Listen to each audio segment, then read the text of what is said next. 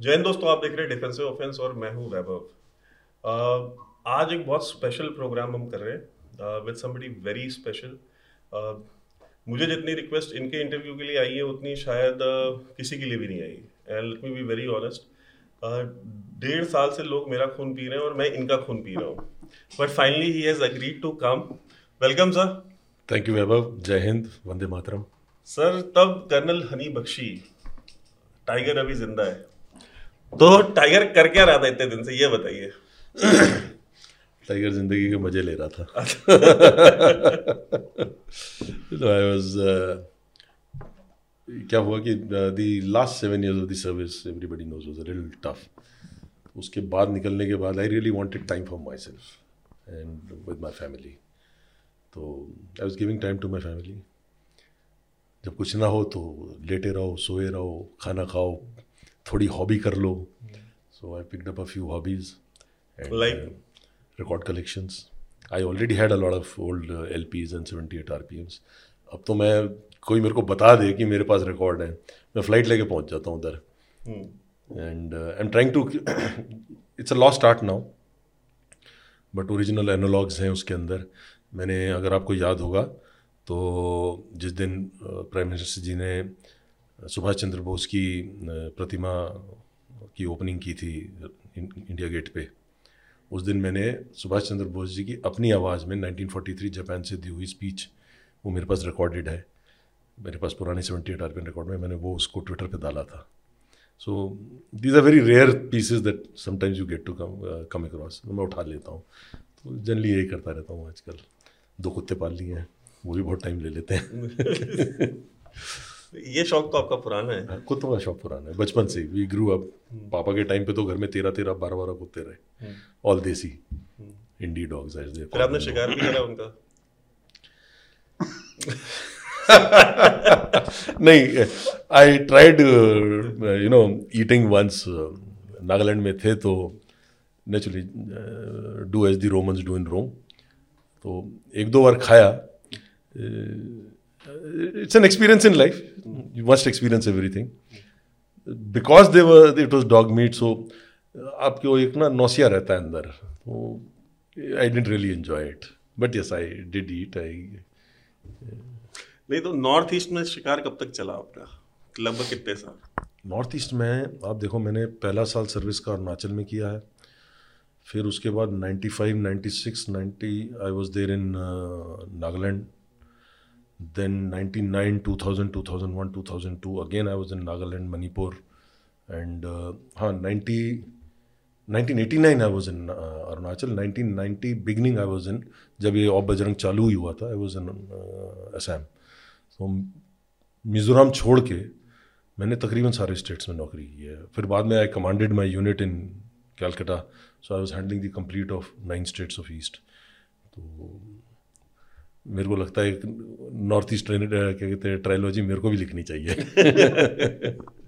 नहीं सर आपको लिखनी चाहिए लेकिन दिक्कत ये ना आप जब लिखेंगे ना उससे बहुत सारी कॉन्ट्रोवर्सीज क्रिएट होंगी।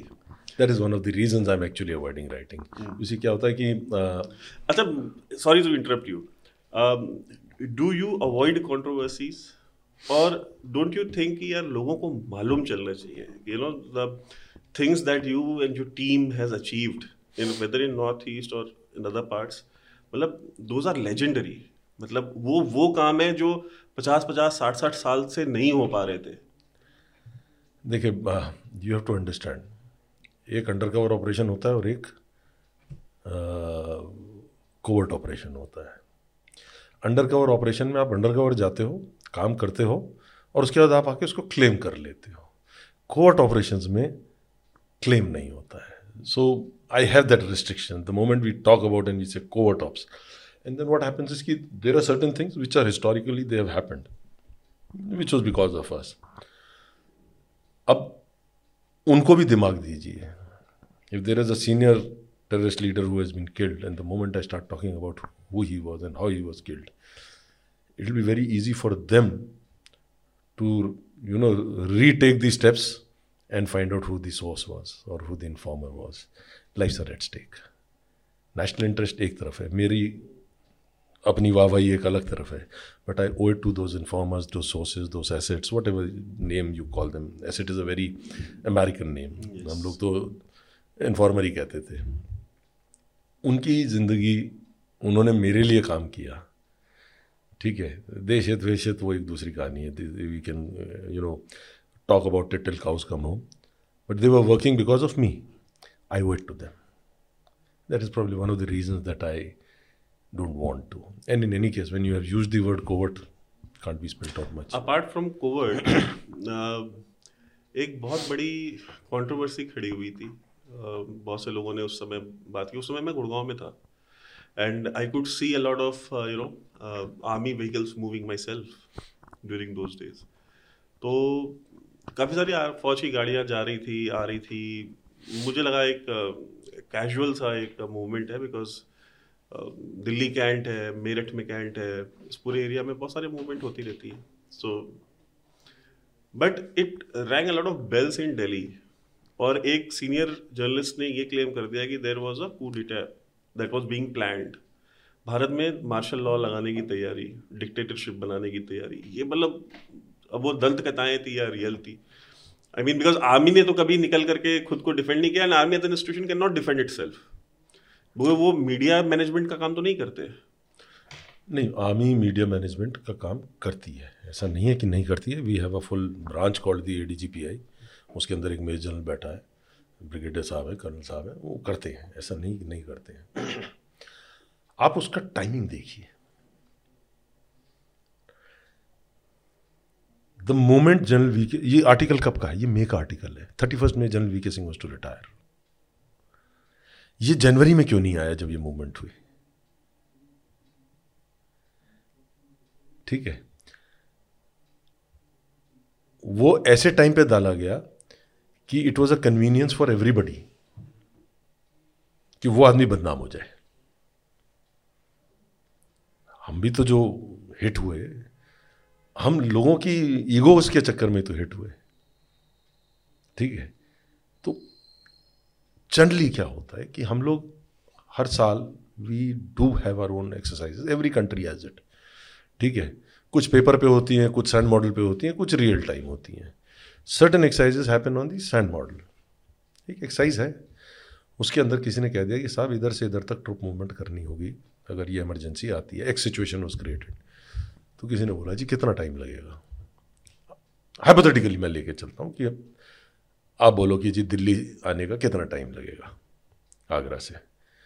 तो छूटते पुराने ज़माने में पाँच घंटे बोलते थे, आजकल साढ़े तीन घंटे बोलते हैं कि साढ़े तीन घंटे में जी, आप दिल्ली पहुँच सकते हो। The location was somewhere else where the movement was to take place it was just to validate the time अब किसी से पूछा कि भाई, कितना टाइम लगेगा? तो उसने बोल दिया, जो तो बोला गया यार, ये तुम जो टाइम बता रहे हो टैक्सी और बस का है।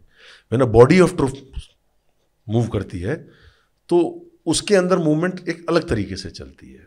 You see you have one vehicle running ahead one vehicle running behind तो बड़ा कोऑर्डिनेटेड मूव होता है तो उसके अंदर आपकी जो स्पीड ऑफ़ द मूव है, वो कम हो जाता है। तो वो टाइम वैलिडेट करना था because there is a situation where you are working on an operational this thing एक ऑपरेशन चल रहा है। ठीक है there is a war happening with somebody and Agra से मूवमेंट नहीं हो सकती है। You look for the next place उतना ही वैलिडेशन था। और कोई ज़्यादा बड़ा लश्कर नहीं था। पीनट्स ऑफ़ द फौज मतलब अगर उतने आदमी को लेकर आए तो मैं सच्ची बता रहा हूँ, उससे ज़्यादा गार्ड तो प्राइम मिनिस्टर के घर पे लगे होंगे। एस पी जी के जितने उसके अंदर आ रहे थे। तो ये तो you can create a story you want to create but that's a fact that's a fact तो बेसिकली ये मई में स्टोरी जनवरी की स्टोरी मई में फ़ाइल हुई just to malign general V K Singh जाते हुए आदमी को you see when a man is बिफ्ट उससे अचीव क्या मतलब? ही वाज गेटिंग रिटायर्ड आप ऐसा होता ना सांप को मारते हो ना जब सांप मर जाता है तो भी लोग दो चार हड्डियाँ पर डंडे मारते ही मारते हैं। ठीक है? It's a human tendency also we we are all animals we have our own way of behaviour कई लोगों के बिहेवियर जानवरों की तरह ही होता है। हमारा बिहेवियर भी वैसा ही होता है। ठीक है? अब वो बंदा जा रहा है जाते जाते कुछ तो चढ़ा दो। ठीक है? You is not the kind of guy would diet you was not a dead man was a very very forceful I am telling you ऐसा चीफ बड़ी मुश्किल से आता है। ठीक है? People have a lot of people meet me they speak a lot against him about him but I have been with him and I know how much of action oriented the man was how much decision taking he could do इतने decision वाले अगर दस chief मिल जाए ना तो situation ही बहुत कुछ different हो। सो गुड आर्मी चीफ के हाथ में ऐसा क्या मतलब होता है? क्योंकि जनरली ये होता है कि पॉलिटिकल हमारी जो लीडरशिप है वही सारी चीज़ें डिसाइड करती है। तो आर्मी चीफ की वैल्यू इस सिचुएशन में जैसे आप बता रहे हैं कि अगर ऐसे दस चीफ मिल जाएँ तो जनरल वी के सिंह कैसे अलग थे दूसरों से? मैं बता रहा हूँ ना डिसीज़न मेकिंग ठीक है understanding at the lowest level मैं आपको एक छोटा सा एग्ज़ाम्पल देता हूँ। He was living from Calcutta coming as the chief और उन्होंने एक नेचुरली जाने से पहले you address all the troops and officers तो उन्होंने एक ऑफिसर्स की, को एड्रेस किया। एक फौज में एक वो हो गया कि we have now started getting becoming relying on only on officers हम लोअर रैंक्स पे रिलाई करते ही नहीं अगर हमको कोई काम भी कराना होगा लिटरली मैं बता रहा हूँ कि मेस के अंदर भी काम होगा तो आप किसी लेफ्टिनेंट साहब को या कैप्टन साहब को लगा दोगे, यार कि तू देख लेना।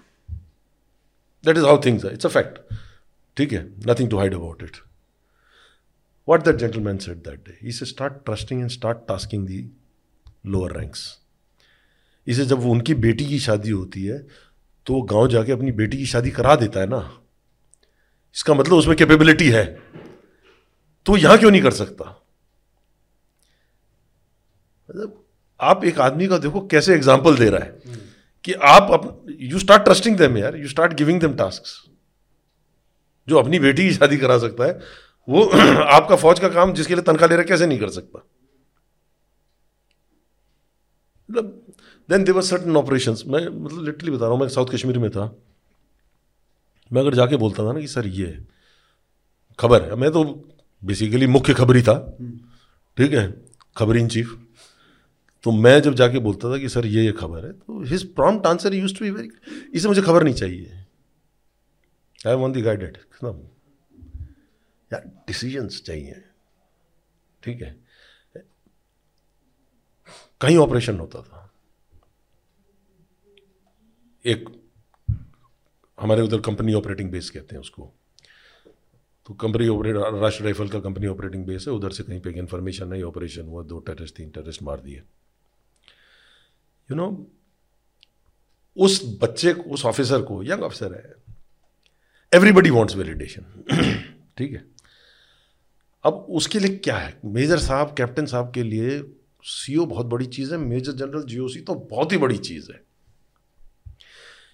He would take a vehicle Casspir में बैठ के एंटी माइन व्हीकल में बैठ के he will go to that post उस बंदे को वहीं एक बॉटल अच्छी स्कॉच की देकर ठीक है वेल डन तेरा मेडल आता रहेगा वो बात की बात है। आज की तारीख में you know this a small gesture that makes you the man ठीक है? Have a cup of tea with the boys जिनके साथ by the way general weekend ना दारू पीते हैं, ना मीट खाते हैं। हम लोग मज़ाक करते थे कि दफ्तर भी पंचांग से चलता है। ठीक है। So you know you are looking for and another beautiful thing no the gentleman was आपसे वो पंद्रह साल पहले मिले होंगे। आप अब मिलिए उनको। He will recognise you by your name हमको याद नहीं रहता। मैं शायद बाहर जाके वैभव भूल जाऊँगा यार इस बंदे का नाम क्या था। ही वोंट ये खासकर हम पॉलिटिशियंस के बारे में ज़्यादा सुनते हैं जिसको ये फलाना याद रहता है दिगड़ा लेकिन ये तो आर्मी चीफ के बारे में नहीं नहीं I seen so many times because पार्टियाँ वार्टियाँ होती थी। वो एक कोने में यंगस्टर खड़ा हुआ है। ये काम इनसे और दीपक कैसा है?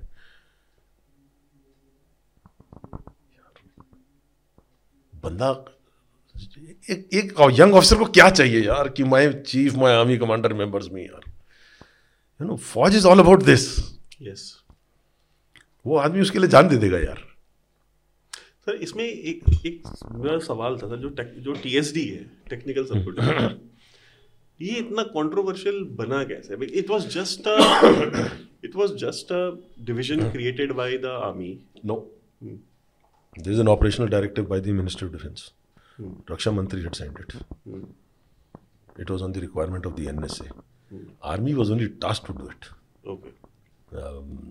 narrative start किया गया नैरेटिव वॉज़ कि जनरल वी के सिंह ने एक प्राइवेट सेना बना रखी है।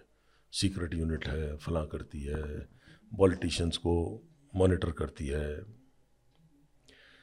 अब जब इतना कुछ छप रहा था अखबारों में नेचुरली कोई तो फ़ीड कर ही रहा था ना बिकॉज़ ये नैरेटिव क्रिएट किया जा रहा था।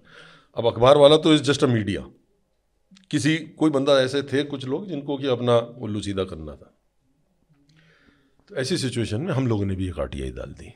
कई डाली आई भाई, हमें भी बता दो यार, अगर सारी दुनिया को पता लग रहा है तो हमें भी बता दो कि क्या सत्य है। तो एक आर मेरी वाइफ की है टेंथ अगस्त की। अपर्णा दत्ता बख्शी वर्सेस उसमें सी I C R T I डाल दोगे तो आ जाएगा। तो उसके अंदर हमने भी पूछा कि भाई, क्या है कुछ? हमें भी खबर दे दो। उसमें से एक लाइन पढ़ के बताता हूँ। This is mean side by उसके अंदर एक लाइन ये कहती है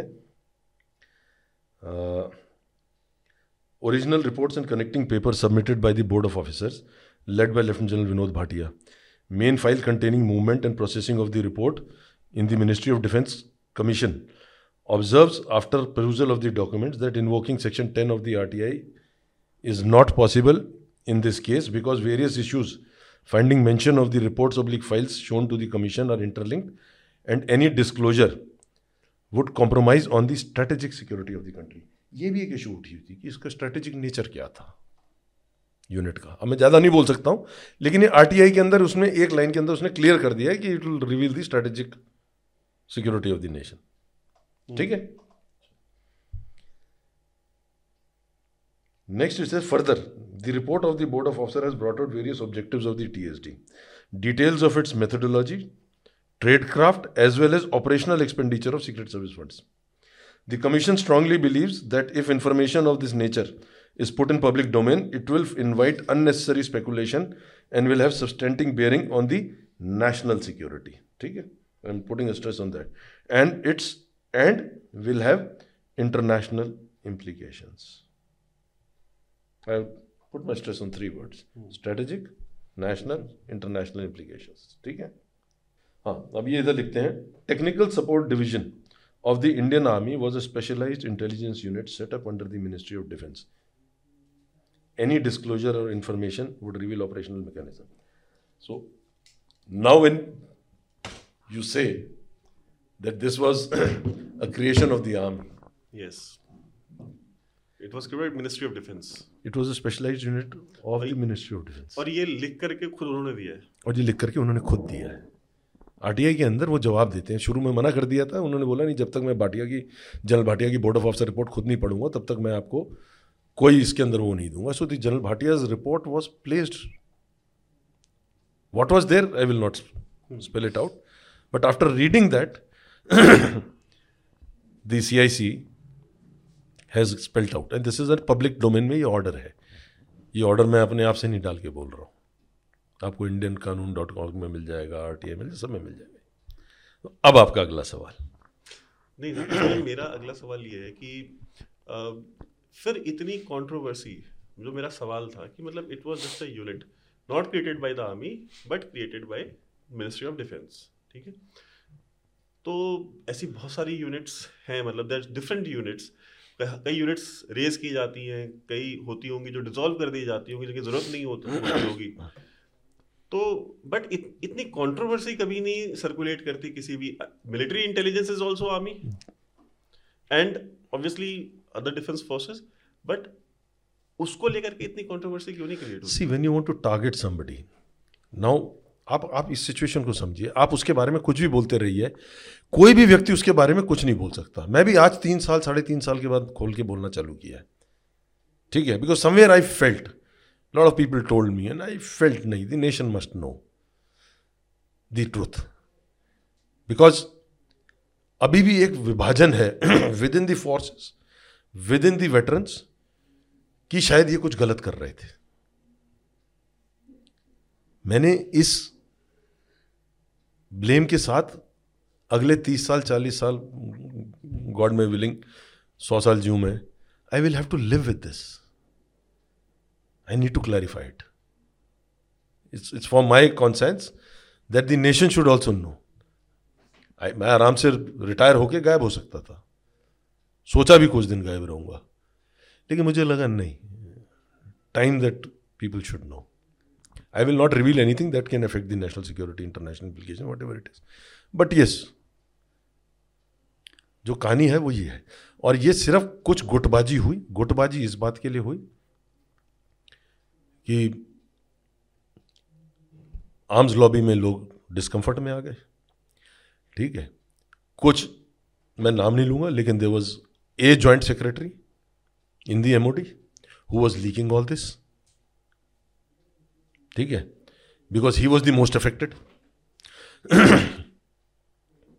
यहाँ तक कि उस समय के डिफेंस सेक्रेटरी ने उसको ये बोल दिया था कि जनरल वी के कोर्ट गए, अगर कोर्ट में जीत गए तो तेरा गला कटेगा। वो कोर्ट ने भी क्या डिसीज़न दी? कोई डिसीज़न नहीं दी। कोर्ट ने बोला, आप अपना केस विड्रॉ कर लीजिए। नहीं तो हम आपके खिलाफ ऐसी कोई जजमेंट दे देंगे जो आपको ठीक नहीं लगेगी। He did not lose he was threatened to withdraw it That was the strength of the arms lobby. That was the strength.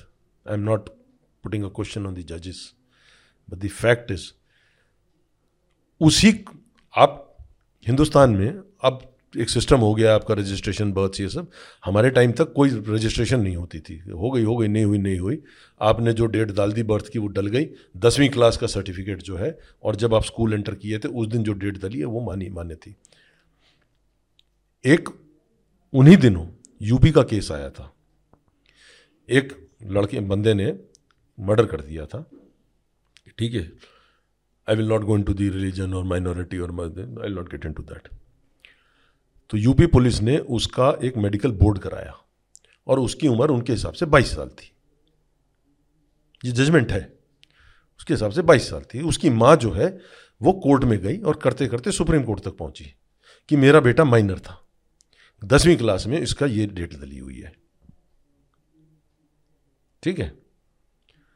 और सुप्रीम कोर्ट ने यह कहा कि यदि इसका स्कूल एंट्रेंस के टाइम रजिस्टर में डेट ना होती या दसवीं के बोर्ड एग्ज़ाम की डेट ना होती और कोई और ऐसा सर्टिफिकेट ना होता, तब आप इसका मेडिकल बोर्ड करा सकते हो। उसकी बोन डेंसिटी और वो, उससे कि इसकी एज क्या है। तो आपने उधर एक मर्डरर को माइनर डिक्लेयर कर दिया based on a class ten certificate इधर एक आपका चीफ है आर्मी का, जो कि इंस्टीट्यूशन है। आप वही कोर्ट उसके ऊपर जजमेंट देने को राज़ी नहीं है। वो कह रहा मेरी टेंथ के सर्टिफिकेट में ये डेट है। सर क्या मेन प्रॉब्लम इन लोगों की जनरल वीके सिंह से सी थी और उसी की वजह से टीएसडी भेंट चढ़ गई? टीएसडी भेंट चढ़ गई इस चक्कर में। ये भी सत्य है। क्या उनको ये मतलब लग रहा था कि ये अपोजिशन जैसे पॉलिटिशियन अपोजिशन बीजेपी के साथ हैं या उस टाइम पे काफ़ी आंदोलन भी चल रहे थे अन्ना कारण आंदोलन था। नहीं उसके कारण नहीं। उसके, उसके उनको उसके कुछ उस टाइम पे तो शायद उनका कुछ था भी नहीं एक्टिविटी कुछ भी।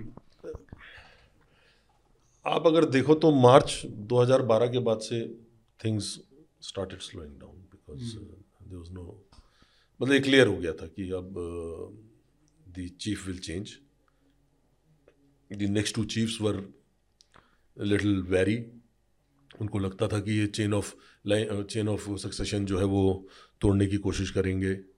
ठीक है कर रहे हैं तो इसलिए था इशूज थी इनकी अपन इंटरनल जो भी थी। ईगोज हम्म। और प्राइड जो है वो अच्छे अच्छे देशों को और डायनेस्टीज को ख़त्म कर गई। तो टीएचडी तो क्या थी?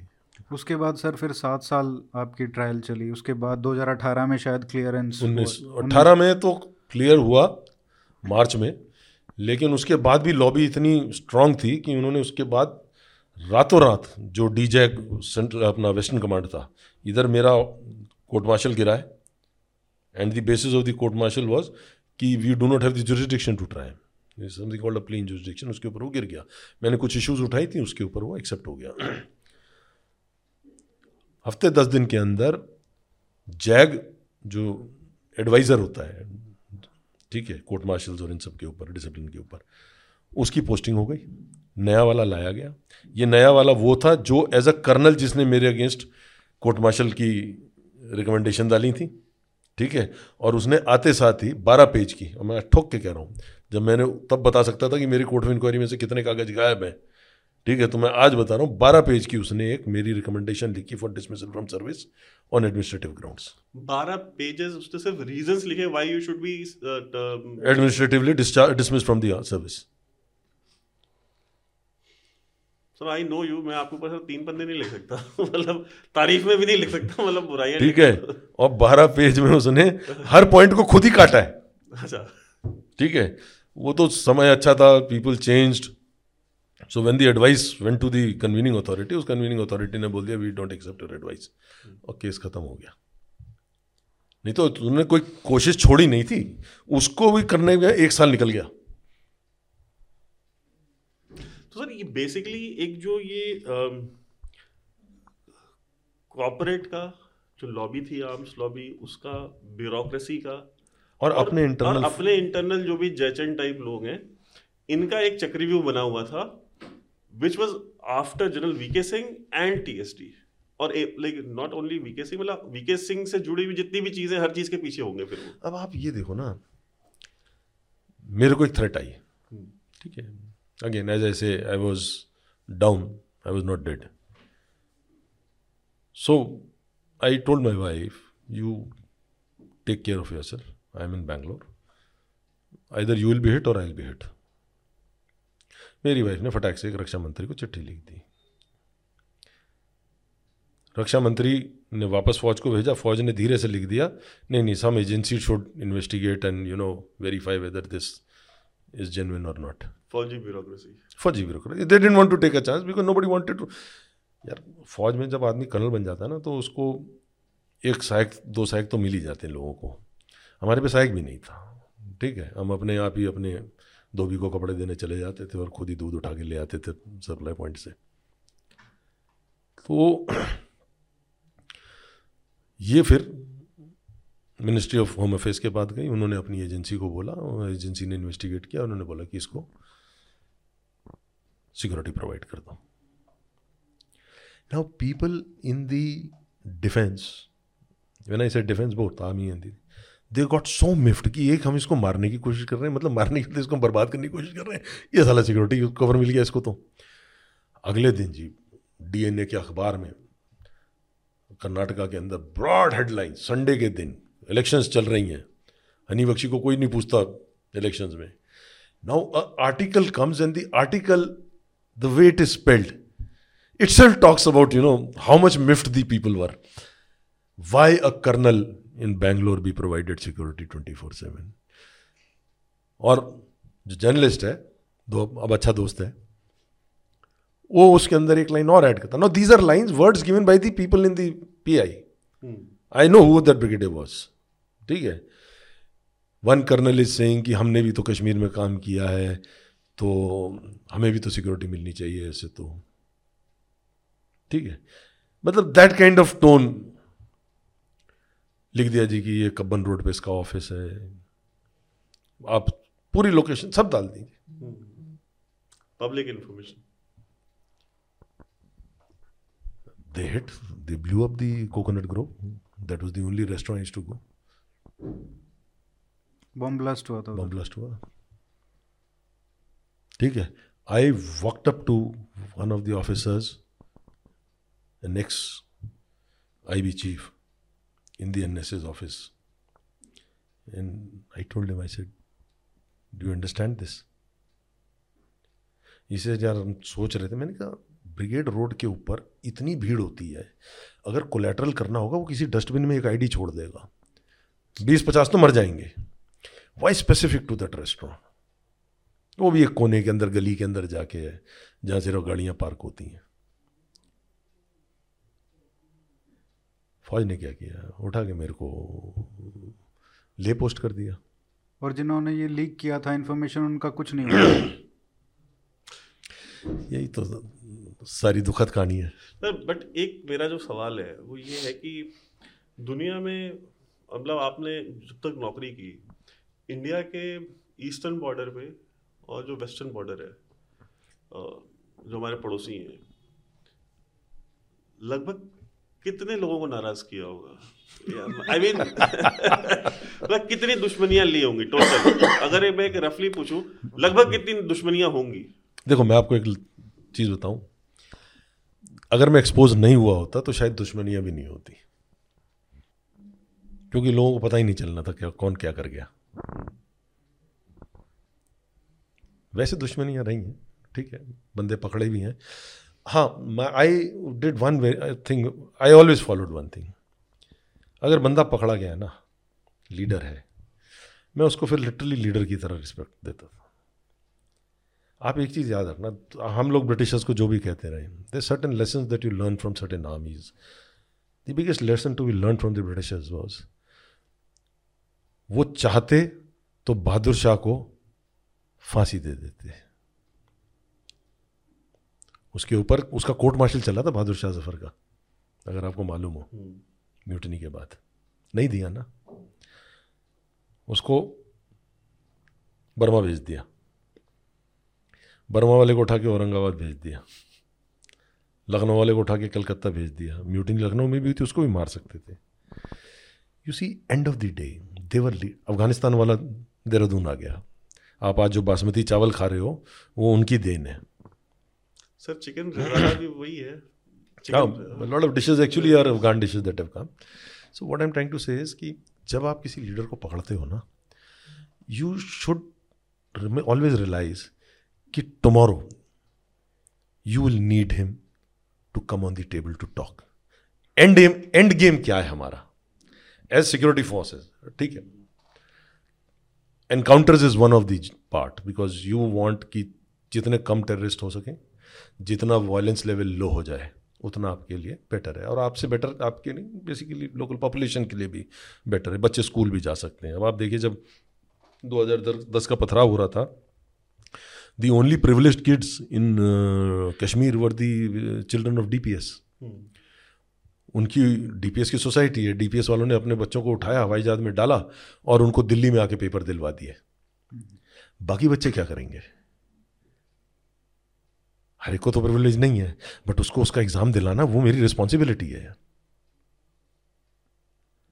अब वो अगर मेरी रिस्पॉन्सिबिलिटी तो I need to keep the responsible people in my on my side अगर मैं हर टॉप लीडर को उठा के मार दूँगा तो फिर मैं उसके बाद बात किससे करूँगा? क्योंकि वो जो रिफरैफ सिपाही है कल वो बन जाएगा लीडर उसका वो विजन नहीं होगा। जो टॉप लीडर है वो उसका विजन है तभी उसने वो ऑर्गेनाइजेशन खड़ी की है। You got to deal with the man that way आज एन एस सी के साथ टॉक्स चल रही हैं। हमने टॉप फाइव उठा दिए थे।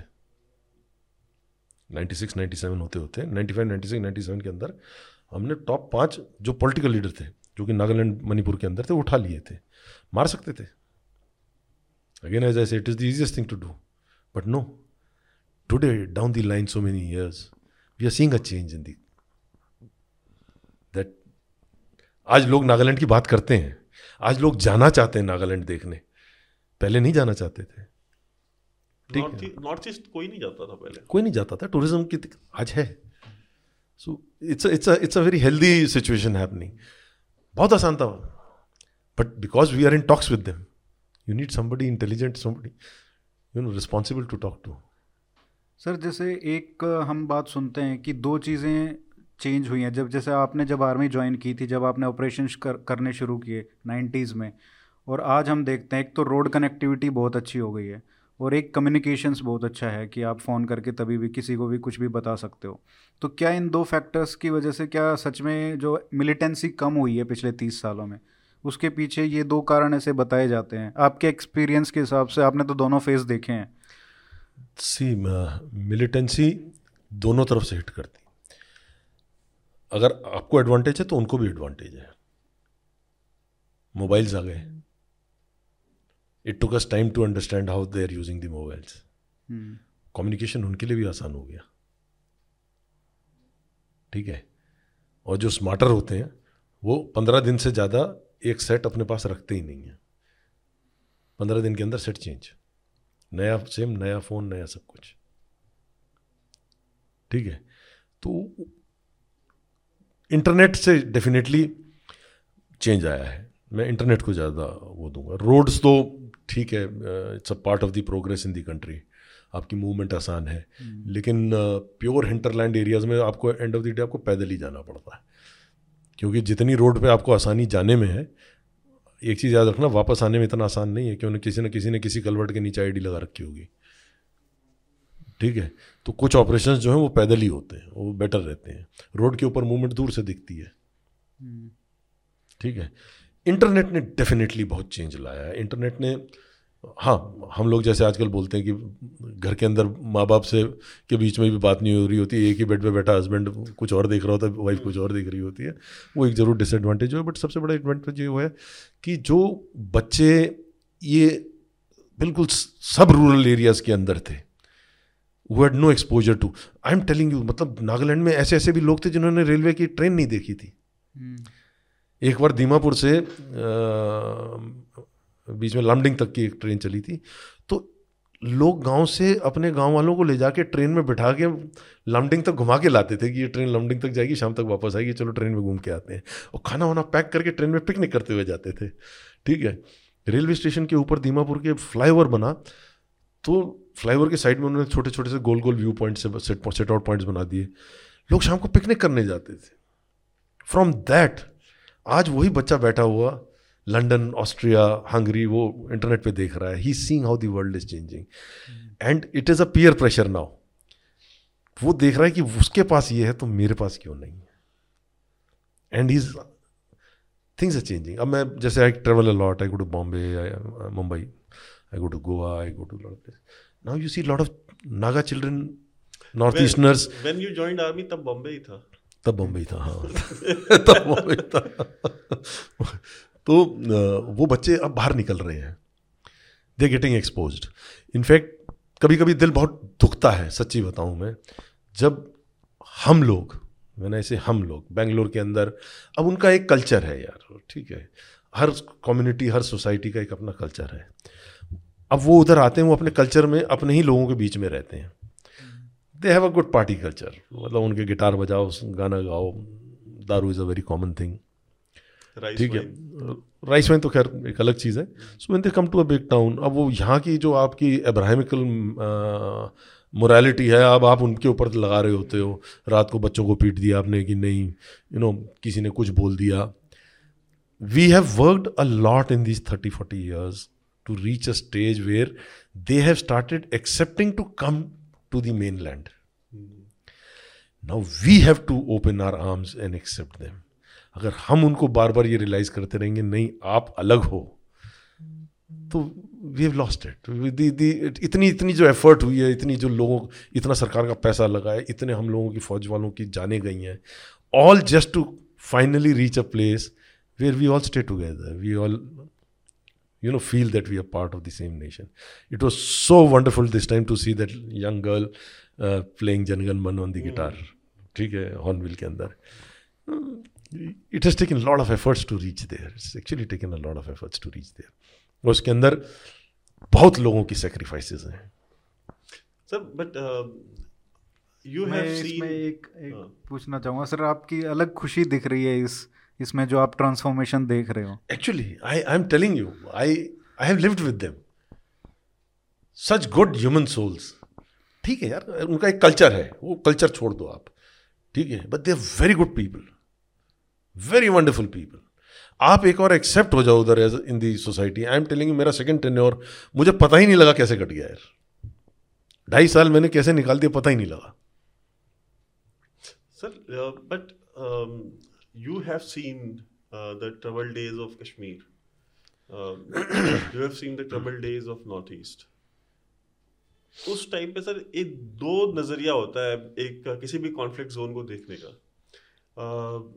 एक होता है मतलब फौज की बात कर रहा हूँ या जो स्टेट होती है स्टेट की बात कर रहा हूँ। स्टेट दो नज़रिए से देखती है। एक तो जो सोल्जर ऑपरेशंस कर रहा होता है, जो आप मतलब एंटी टेरर ऑप्स कर रहे हो और आप कुछ ब्लॉकेजेस है आप वो हटा रहे हो, बहुत सारी प्रॉब्लम्स होती हैं कॉन्फ्लिक्ट जोन में।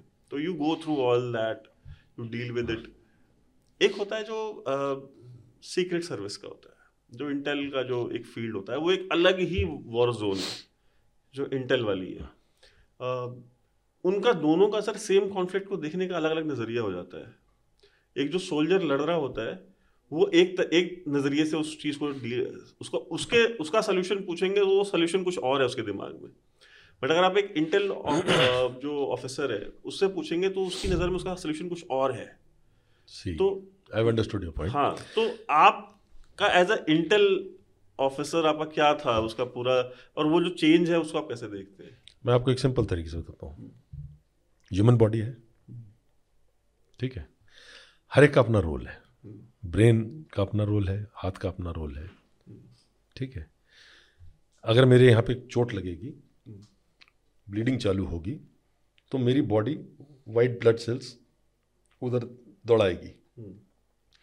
उसको ब्लड को रोकने के लिए और कोई इन्फेक्शन ना आ जाए उसको रोकने के लिए। सिमिलरली ये दोनों चीज़ें साथ साथ चलती हैं। आपका जो सोल्जर है, उसका पर्सपेक्टिव उतना ही है जितना उसको टास्क दिया गया है। पूरे दिन कोई वॉलेंस नहीं होना चाहिए। उसके एरिया के अंदर अगर कोई रोड है, वो रोड के ऊपर कोई आईडी नहीं लगनी चाहिए, कोई अटैक नहीं होना चाहिए। उसके सीओबी के अंदर अगर से तीस गाँव हैं या पच्चीस गाँव हैं, उसके अंदर ही शुड इंश्योर दैट कि कोई किडनैपिंग ना हो, ठीक है? He has to dominate that area वो उसका रोल है। साइड बाय साइड अब इंटेल वाला है, जैसे I give you an example one of my GOCs होते very fine gentleman again is a very well read person हमारे इलाके में बहुत बड़ा ऑर्गेनाइजेशन का एक बहुत बड़ा कमांडर था। तीन साल लगे मुझको उस आदमी को चेहरा देने में कि ये बंदा है ठीक है? फॉर्चुनेटली मेरा टेन्योर चार साल का था, इसलिए मेरे को तीन साल लग गए। नहीं तो दो साल के बाद तो बंदा चेंज हो जाता है। अगला आता है, उसमें कितनी झील है, कितनी नहीं है, उसका पुराना एक्सपीरियंस कितना है, वो मैटर करता है। तीन साल लगे। अब मेरे से जनरल साहब बोलते थे, यार, तू इसको मरवाता क्यों नहीं है? और मैं उनको कहता था कि सर ना is is basically a general of a fighting force ठीक है? I am part of that fighting force but I am still an intel guy मैं कहता सर मेरे को तीन साल तो उसको चेहरा देने में लग गए। अब ये कोई हरकत करता मुझे पता रहती है। जैसे इसको मरवाऊँगा a new phantom will be created उस फैंटम को मेरे को नाम देने में तब तक तो मेरा टेन्योर होकर मैं यहाँ पे ब्रिगेडर इंटेलिजेंस बन के आ जाऊँगा वो घूम रहा होगा। क्योंकि किसी को पता ही नहीं होगा ये आदमी कौन है। I exactly know this I have the photograph of the man now I exactly know where he stays I exactly know what is mobile number is I exactly know what is inner inner circle is आप मानिएगा नहीं। ये general साहब posting चलेगा मैंने तीन जी GOC देखे। ठीक है? ये एक रिकॉर्ड है। तीसरा जीओसी आया। आई वेंट ऑन लीव अब पीछे से मतलब क्या होता है कि शाम को ब्रीफिंग होती है, अगर कोई आके बोल भी जाए ना कि, सर, उसके खबर है तो मैं ब्लॉक कर देता था। मेरे पीछे से उसको मरवा दिया। उस मारामारी में एक स्पेशल फोर्सेस का ऑफिसर भी मारा गया। मिला क्या? I have to start from the scratch तो वो एक नज़रिए वाली बात है। For somebody it is achievement कि मैंने मार दिया। उसके रिकॉर्ड में आ जाता है कि जी मैंने एक डिविजनल कमांडर मार दिया या मैंने एक यू नो मेरे रिकॉर्ड में कहानी खत्म। नहीं सर जो मेरा सर सवाल था वो प्रिसाइजली यही था कि क्योंकि एक जो कैप्टन होता है वो एक तरीके से एक वॉर लड़ रहा होता है। एक जनरल जो होता है वो उसी वॉर को दूसरे तरीके से लड़ रहा होता है। वो कई बार रिट्रीट भी करता है। बिकॉज़ उसके दिमाग में जो पिक्चर चल रही होती है जनरल के कि यार मैं यहाँ से ये रिट्रीट कर लेता हूँ अगर मैं यहाँ पे चार किलो स्क्वायर चार स्क्वायर किलोमीटर ज़मीन छोड़ता हूँ तो मैं इधर सोलह स्क्वायर किलोमीटर में कब्जा कर सकता हूँ तो he is looking at a wider picture in the army we don't use a word retreat not in the Indian army. We call it tactical withdrawal. Retreat is not considered to be a good word. And ये मैं general tiny ढिलो का interview कर रहा था आज से दो महीने पहले। तो he also pointed it out to me कि यार वो हमारी जो ट्रेनिंग होती है ना उसमें वो सिखलाई में शामिल ही नहीं है। एक्चुअली शामिल नहीं है। हाँ क्या जबकि दुनिया भर में आप जाओगे ना। तो ये वाला मैंने देखा नहीं इंटरव्यू हाँ मैं मैं शेयर करूँगा आपके साथ। हाँ, सेट कि यार दुनिया भर में आप जाते हो ना तो यूरोप में या नॉर्थ अमेरिका में वहाँ पे जो आर्मी कॉलेजेस हैं वहाँ पे सिखाते हैं ये। हाँ। Retreat is also part of warfare part of warfare हाँ हमारी सिखलाई में क्योंकि हमारे तो हमारे तो कोर्स में ही नहीं है वो है ही नहीं हम्म, ये वर्ड एग्जिस्ट नहीं करता है it's it's it's tactical withdrawal it's tactical withdrawal it's quite uh, you know word play you can say No, it it uh. it it is not about a word play. Hmm. It talks about the fiber that you are. Retreat is a word of cowardice. okay. It is associated with cowardice. Tactical withdrawal एक युद्ध एक युद्ध नीति है। हाँ वो कायरता का द्योतक है। वो हाँ वो कायरता का होता है ये एक युद्ध नीति है। तो युद्ध नीति के हिसाब से ये टैक्टिकल विड्रॉल है। लेकिन सर ये मतलब ये चस क्या है? मतलब फौज की मतलब मुझे समझ में नहीं आती। Maybe because I am not from the army तो बट मैंने देखा है मेरे बहुत सारे दोस्त हैं who are still serving I mean awesome chaps and बहुत सारे मेरे बाद में भी दोस्त बने कुछ पुराने हैं कुछ बाद में बने। सो बट मैंने एक चीज़ देखता हूँ सर कि वो एनडीए से जाएँ वो ओटीए से जाएँ वो किधर से भी जाएँ। एक बार जब वो घुस जाते हैं अंदर तो उसके बाद एक मुझे एक उनके एटीट्यूड में एक यूनिफॉर्मिटी दिखती है कि अ, वो आर्मी को लेकर के बहुत पॉजिटिव हैं इंस्टीट्यूशन को लेकर के बड़े सेंसिटिव हैं। आप उनसे कभी भी आर्मी के बारे में या किसी रेज पर्टिकुलर रेजिमेंट के बारे में स्पेशली उनकी यूनिट के बारे में अगर आप कुछ बोलें तो दे स्टार्ट माइंडिंग इट एक आम आदमी जैसे अगर है, अगर आप बातचीत कर रहे हैं तो आप अलग अलग इंस्टीट्यूशन पे आप क्वेश्चन करते हैं ना कि यार ये फला इंस्टीट्यूशन ये काम because everybody with phone has opinion तो इंटरनली प्रेम- तो प्रेम की इंटरनली तो सब एक गालियाँ दे सब लेते सब हैं देते हैं। बट बाहर नहीं। बाहर नहीं देते। ये ये एक्चुअली दिस प्रेम की तरह ये। नहीं ये ना हमारा it's not about the army ये हमारा कल्चर है। मेरे घर के अंदर कुछ भी हो रहा हो मैं फौज छोड़ दूँ मेरे घर के अंदर कुछ भी हो रहा हो मैं बाहर वाले से इस बात का व्याख्यान नहीं करूँगा कि मेरे बाप ने मेरी माँ को मार दिया या मेरी माँ ने ऐसा कह दिया ठीक है? मैं दो घूंट रो लूँगा ठीक है? बाहर I will give a smile that that is our basically it's our upbringing not only about the फौज ये हमारे हिंदुस्तान के अंदर एक अपब्रिंगिंग है। अगर कोई बाहर जाके बात करता है ठीक है आज ज़रूर लोग बोलेंगे कि ये खुद बाहर जाके बात कर रहा है। ठीक है? नहीं अगर कोई बाहर जाके बात करता है it is not taken as a good you know upbringing तो it's it's all about upbringing जैसे आप अंदर आ जाते हो इट्स ऑल अबाउट अपब्रिंगिंग और अपब्रिंगिंग मतलब हमारी इतनी स्ट्रांग है आपने जैसे बोला ना मेरी यूनिट मैं कई बार लोगों को बोलता हूँ आई नो इसके ऊपर शायद ट्रोलिंग हो जाए थोड़ी सी जब फौज वाला ऊपर लड़ रहा होता है ना तो वो देश एक कोइंसिडेंटल है। वो उस टाइम पे अपनी प्लाटून पे जो लड़का है, वो अपनी प्लाटून की इज़्ज़त के लिए लड़ रहा होता है। कंपनी की इज़्ज़त के लिए लड़ रहा होता है। उस, वो अपनी रेजिमेंट और अपनी यूनिट के झंडे के लिए लड़ रहा होता है। क्योंकि कल जब वापस जाएगा तो ये नहीं बोलेंगे, भारत का सैनिक ही था, बोलेंगे, अरे फला फला पलटन का था साला भाग गया वहाँ से। ब्रिटिशर्स ने बड़ा अच्छा सिस्टम बना रखा था of course post the eighty four part mutiny that happened बड़ा अच्छा सिस्टम था ये।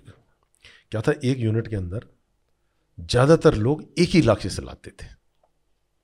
अगर भरतपुर का है तो वो भरतपुर के बेल्ट के आसपास के होंगे। ठीक है? टेरी वाले टेरी के आसपास के दस गाँव ये मतलब जैसे अगर दस बटालियन हैं गढ़वाल की तो एक बटालियन के अंदर इस पंचायत के इलाके के बंदे होंगे, दूसरी में इस पंचायत के इलाके के होंगे, तीसरी में इस पंचायत के इलाके के होंगे। अब देखो, सोच क्या थी?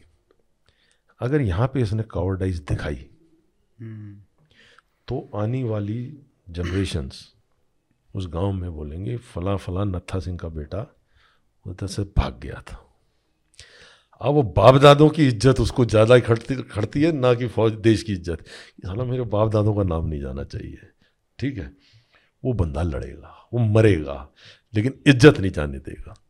अब क्या हो गया है? एक बटालियन के अंदर से चार कंपनियाँ हैं हाइपोथेटिकली तो एक कंपनी मलयालियों की डाल दी है, एक कंपनी डोगरों की डाल दी है, एक उसमें भी डोगरे जो हैं, वो एक पर्टिकुलर रीजन से नहीं है, वो अलग अलग रीजन से हैं। तो अच्छा फिर दूसरा क्या होता था? जैसे गाँव में छुट्टी गया अच्छा वो शमशेर के क्या हाल है? अरे, शमशेर तो जो है वो सर्विसेज़ हॉकी खेल रहा है। मतलब उसके लिए वही एक बड़ी चीज़ है। अब वो शमशेर सर्विसेज़ हॉकी खेल रहा है, वो नेशनल नहीं खेल रहा है। वो वो ही still representing that you know राजरे for Dogra और गढ़वाल ठीक है? तो जब वो गाँव जाते हैं तो गाँव के अंदर बाप की जाता है, मेरा बेटा जो है फला फला कर रहा है। वो बड़ा अच्छा कॉन्सेप्ट था एक्चुअली में। बट समाउ पीपल फेल्ट की शायद सर एक एक सेकंड हाँ। इसमें मैं ये भी देखता हूँ कि फौजियों को ब्यूरोक्रेसी से बाबू लोग से इतनी तकलीफ़ क्यों है? आई मीन जो सिविल ब्यूरोक्रेसी है वो बेचारे घिस घिस के घिस घिस के कैसे कैसे करके बेचारे यूपीएससी क्लियर कर ठीक है? इतनी मेहनत से। बचपन से सपना देखा होता है उन्होंने। हम्म। ठीक है? आपके यहाँ पे कई सारे ऑफिसर्स पंद्रह सोलह साल सर्विस करके निकल जाते हैं। वो तीस तीस तीस साल से एक ही सपना देख रहे हैं। आपके यहाँ कई बार आप लोग की टोटल सर्विस तीस साल की होगी ठीक है? वो तीस साल वो सपना देखने के बाद उसको साकार करते हैं ब्यूरोक्रेसी में आते हैं बाबू बनते हैं। आपको मालूम है? और उसके बाद आप लोग गाली देते हैं। नहीं मज़ेदार बात बताता हूँ आपको। जब मैं कमीशन हुआ था मेरी तनख्वाह तेईस सौ रुपये थी ठीक है? और मुझे आईएएस से सौ की दो सौ रुपये ज़्यादा मिलते थे। हम्म। जो सिविल सर्विसेज़ वाला आता था आई थिंक वो इक्कीस सौ पे कमीशन होता उसको नौ आता था। हम तेईस सौ पे आते थे। तो प्रोटोकॉल में हम ऊपर थे। पे ग्रेड पे ग्रेड में हम ऊपर थे। अब over the period pay grade has actually the pay grade has become the problem ठीक है। And then they have circumvented their own systems जिसके अंदर उन्होंने अपने लिए तो एनएफयू कर लिया है। ठीक है, अभी जैसे क्या होता है कि एक पर्टिकुलर रैंक का बंदा ग्रेड का बंदा जो है वो सीएम का ओ एच डी बनेगा या पर्सनल सिक्योरिटी सेक्रेटरी बनेगा। तो वहाँ पे क्या होता है कि अगर से तेरा ए बी सी तो सी इज़ दी हाइस्ट लेकिन ए वाले को आपने डी में लगा दिया अपॉइंटमेंट में। तो ये जितने बी सी वाले हैं ना इनको भी डी की तनख्वाह मिलेगी। हम्म। उसकी ग्रेड मिलेगी। बिकॉज़ ये from a lower grade has gone on to upper grade तो वहाँ बड़ा अच्छा सिस्टम है। वो एक दूसरे को खुश रखते हैं। हमारा हमारे यहाँ पे I am telling you the फौज is more bureaucratic than the bureaucrats ये sir I have heard it from lot of officers कि वो कहते हैं यार वो ब्यूरोक्रेसी छोड़ो सिविल ब्यूरोक्रेसी का यार हमारी मिलिट्री ब्यूरोक्रेसी इतनी बड़ी है वो इतनी कॉम्प्लिकेटेड है एंड जैसे कि यार ऐसा भी नहीं है कि मतलब अगर वो एफिशिएंट नहीं है तो ये बहुत एफिशिएंट है। क्या हमारी ब्यूरोक्रेसी भी उतनी ही इनएफिशिएंट है जितनी वो है? ऐसा है कि ना आई आई पर्सनली फील कि हम लोग जैसे आते हैं आर्मी हेडक्वार्टर हमारी ब्यूरोक्रेसी तो मेन क्या है? आर्मी हेडक्वार्टर ही है कि आर्मी हेडक्वार्टर के अंदर हमको एक वो दे दिया हमारी रिक्वायरमेंट है डिमांड है। बट हमारा आता आदमी वो दो साल के लिए आता है। How much can he reinvent the wheel और यू नो स्टार्ट जो प्रीवियस प्रोसेस है उसको जब तक वो समझेगा आगे ले जाएगा। लेकिन बाबू वहाँ बैठा है।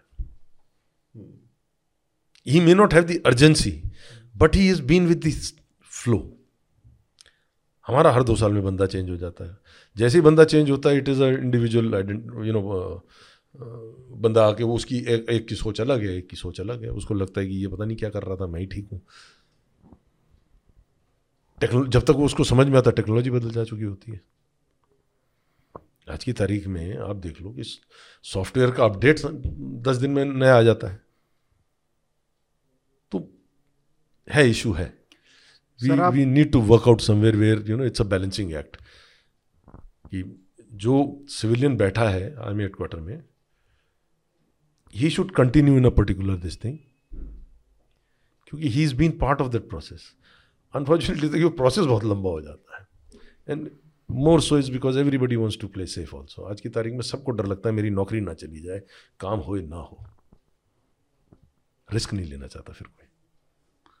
सर आप जैसे बात कर रहे थे कि अपनी प्लेटून के लिए लड़ता है अपनी कंपनी के लिए लड़ता है तो उसकी इज़्ज़त ज़्यादा महत्वपूर्ण होती है। लेकिन जैसे अभी बात हो रही थी मेरी इंटरव्यू हुआ था हमारा सूबेदार मेजर जो ऑनररी कैप्टन यादव जी जो जिनको परमवीर चक्र मिला है योगेंद्र यादव। तो वो कह रहे थे जैसे अग्निवीर में ये एक दिक्कत है कि चार साल के लिए वो उसका टेम्परेरी घर है कई लोगों के लिए। अब उनको पता नहीं है जब वो जा रहे हैं कि घर चार साल के लिए है या ज़्यादा के लिए है लेकिन एक कहीं ना कहीं ये है कि हम टेम्परेरी भी हो सकते हैं। तो क्या वो अटैचमेंट उस तरीके की आ पाएगी इन अग्निवीर जो भर्ती हो रहे हैं इन इनमें? देखो सर, एक डिसीज़न ले ली गई है। ठीक है? अब इट हैज़ वो अपनी कब्र में जा चुकी है वो डिसीज़न ठीक है? Personally I am also against it personally बाकी सरकार की एक डिसीज़न है। अच्छी हो बुरी हो, वो हमको पाँच साल बाद पता चलेगा। हाँ। As a nation as corporates as business houses how best we accept them in the society after they leave the army अब हमको उस पर विचारना पड़ेगा। इस पर तो विचार हो गया। इस पर इन्होंने ठप्पा लगा दिया, कहानी खत्म। अभी अग्निवीर ही होंगे। ठीक है? अब वो कितनी वीरता दिखाते हैं, नहीं दिखाते हैं, वो टाइम बताएगा। इंडिविजुअल पागल हर जगह मिलेंगे, देश हित में मरने वाले हर जगह मिलेंगे, ठीक है? सड़क पे चलता आदमी जिसको कुछ भी नहीं लेना देना है, उसका कोई फ्यूचर नहीं है, वो भी एक बार के लिए तो खड़ा होकर बोल देता है कि मैं देश के लिए मरना चाहता हूँ। एक जज्बा है, वो जज्बा उसको छोड़ देते हैं अपन। मेरी सबसे बड़ी वो जो है, वो इस टाइम ये है कि ये जितने बड़े बिज़नेस हाउसेज हैं। ठीक है? क्या नाम लें? जिंदल्स हो गए अदानीज हो गए महिंद्राज हो गए। ठीक है ये they are big people now how well they accept them अब वो एक्सेप्शन के एक्सेप्ट के अंदर करने के लिए भी है। क्या आप उनको सिक्योरिटी गाड़ी लेना चाहते हो? क्या आप उसकी जो ट्रेड है उस ट्रेड में उसको आप आगे लगाना चाहते हो। अगर इनको सोसाइटी ने एक्सेप्ट नहीं किया the problem will start then society देखते हैं पाँच साल बाद देखते हैं। बट आपको लगता है कि चार साल की ट्रेनिंग क्या उतना इम्पार्ट कर देती है एक आदमी में कि वो अपने उस तरीके से गलत डायरेक्शन में तो ना जाएगा नौ साल की नौ महीने की ट्रेनिंग में अफसर बन जाता है आदमी ओ के थ्रू यार। हम्म। परमवीर चक्र भी ले जाता है। चार साल की तो ठीक है। मतलब उस हिसाब से देखा जाए तो। ठीक है। अब जो ट्रेन होकर आया है अब अगर उसका जज्बा ठीक है तो लड़ेगा। He still under the army act नहीं करेगा तो कवर्डाइस इसमें जेल जाएगा? सर ये जो एटी फोर के बाद जो शुरू हुआ पंजाब में और जो ऑपरेशन ब्लू स्टार हुआ। उसके बाद सर जो खालिस्तान का एक जो पूरा सर्कल शुरू हुआ उसकी वजह से पंजाब में बहुत जाने गई दिल्ली में बहुत जाने गई और भी पूरे इंडिया में जाने गई हैं उसकी वजह से। So but it's a topic that army does not talk about Operation Blue Star एक ऐसा ऑपरेशन है आर्मी का जिसके ऊपर मैं जितने भी जनरल से अगर उनसे बात करना चाहूँ ऑफ़ द रिकॉर्ड वो बात कर लेंगे ऑन द रिकॉर्ड कोई नहीं उस पर बात करना चाहता। देख यार सेंसिटिव इशू तो है। सेंसिटिव हम्म। इशू तो है। एंड ऑफ़ द डे फौज के अंदर एक बहुत major chunk is from Punjab. Be it Sikhs be it Punjabis ठीक है? और पंजाब के अंदर एक बहुत अच्छा है वो कि जो पंजाबी हिंदू है वो भी गुरुद्वारे में जाता है। ठीक है? एक सेंसिटिविटी तो है उस इशू की ऐसा नहीं है। ठीक है? And it was a task given it was done period कभी कभी हाथ में चोट लगती है तो खुद ही जख्म साफ़ करके अंदर दवाई लगानी पड़ती है। है तो सही। How do you see at the the way it was handled first of all that and secondly उसका जो रिपरकशंस हुए फिर? आई मीन द म्यूटिनी तो नहीं कहेंगे बट छोटे मोटे रिवॉल्ट तो हुए ही थे। But nobody talks about them also and reemergence of that moment today see मैंने कहा ना uh, क्या हम उन पर बात नहीं करके हम उस इशू को सेटल नहीं कर रहे आप एक चीज़ बताओ। चलो इस चीज़ को छोड़ो मैं सन सैतालीस में जो हुआ I am also part of that product my parents also came from there मेरी माँ कभी कभी बात करती है। एक इतना मेजर चंक है। कभी लोगों ने बात की उसके बारे में? कोई नहीं करता है। कुछ पार्ट्स हिस्ट्री के चैप्टर्स ऐसे हो जाते हैं कि उनको भुलाना ही अच्छा होता है। ठीक है? ज़िंदगी नई चालू करनी पड़ती है। हाँ। खालिस्तान की अब जो इशू चालू हुई है I give a very simple part of it my son was studying in a very reputed school in Punjab very very reputed schools of पांचवी, छठी, सातवीं उसने वहाँ से करी थी I think six seven eight की थी उसने। अब आप देखो, मैं ये बात कर रहा हूँ टू थाउज़ेंड फाइव सिक्स की। Today we are going to two thousand twenty five twenty three में तो आई गए। तो कितने साल हो गए? बीस साल। उन दिनों वॉकमेंस टेप वाले जा चुके थे और पॉड्स आ रहे थे। My son used to come and tell me कि, पापा स्कूल में कई बच्चों के पास ना ये पॉड्स लेकर आते हैं और उसके अंदर गाने रख, लगे हुए हैं कि ए के फोर्टी सेवन द राज आएगा, खालिस्तान बनेगा। Look at it that child is now twenty eight years old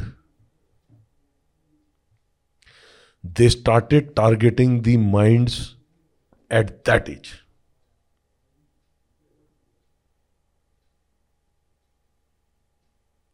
अब आज जो रिसर्जेंस हो रहा है उसकी प्लानिंग कब हुई थी? जबकि हम लोग सरकार के अंदर तीन साल की नौकरी के लिए आते हैं एक जगह पे। हुआ तो हुआ नहीं हुआ तो नहीं हुआ। और उन तीन साल में भी हम नब्बे दिन की नौकरी करते हैं क्योंकि आपका ए सी आर नब्बे दिन में लिखा जाता है। वो नहीं करता है। His his interest are very very long आप वो सोच नहीं सकते जो वो सोच सकता है। आप उसका काउंटर प्लान नहीं बना सकते जो वो प्लान बना चुका है। कैन यू कर बेट और आज की तारीख में इंटरनेट की तारीख में तो यू जस्ट कांट कर बेट कितना कर लोगे आप?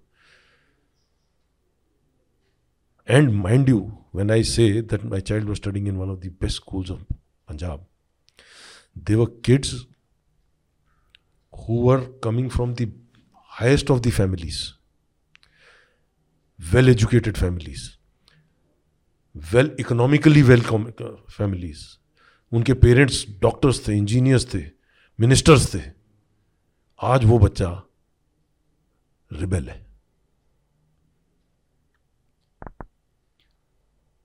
Sir who are they like आपने बोला कि ये लोग 28 साल 30 my friendly neighbour the Spiderman Pakistan and अभी भी इनका ही प्रोजेक्ट चल रहा है ये खालिस्तान वाला।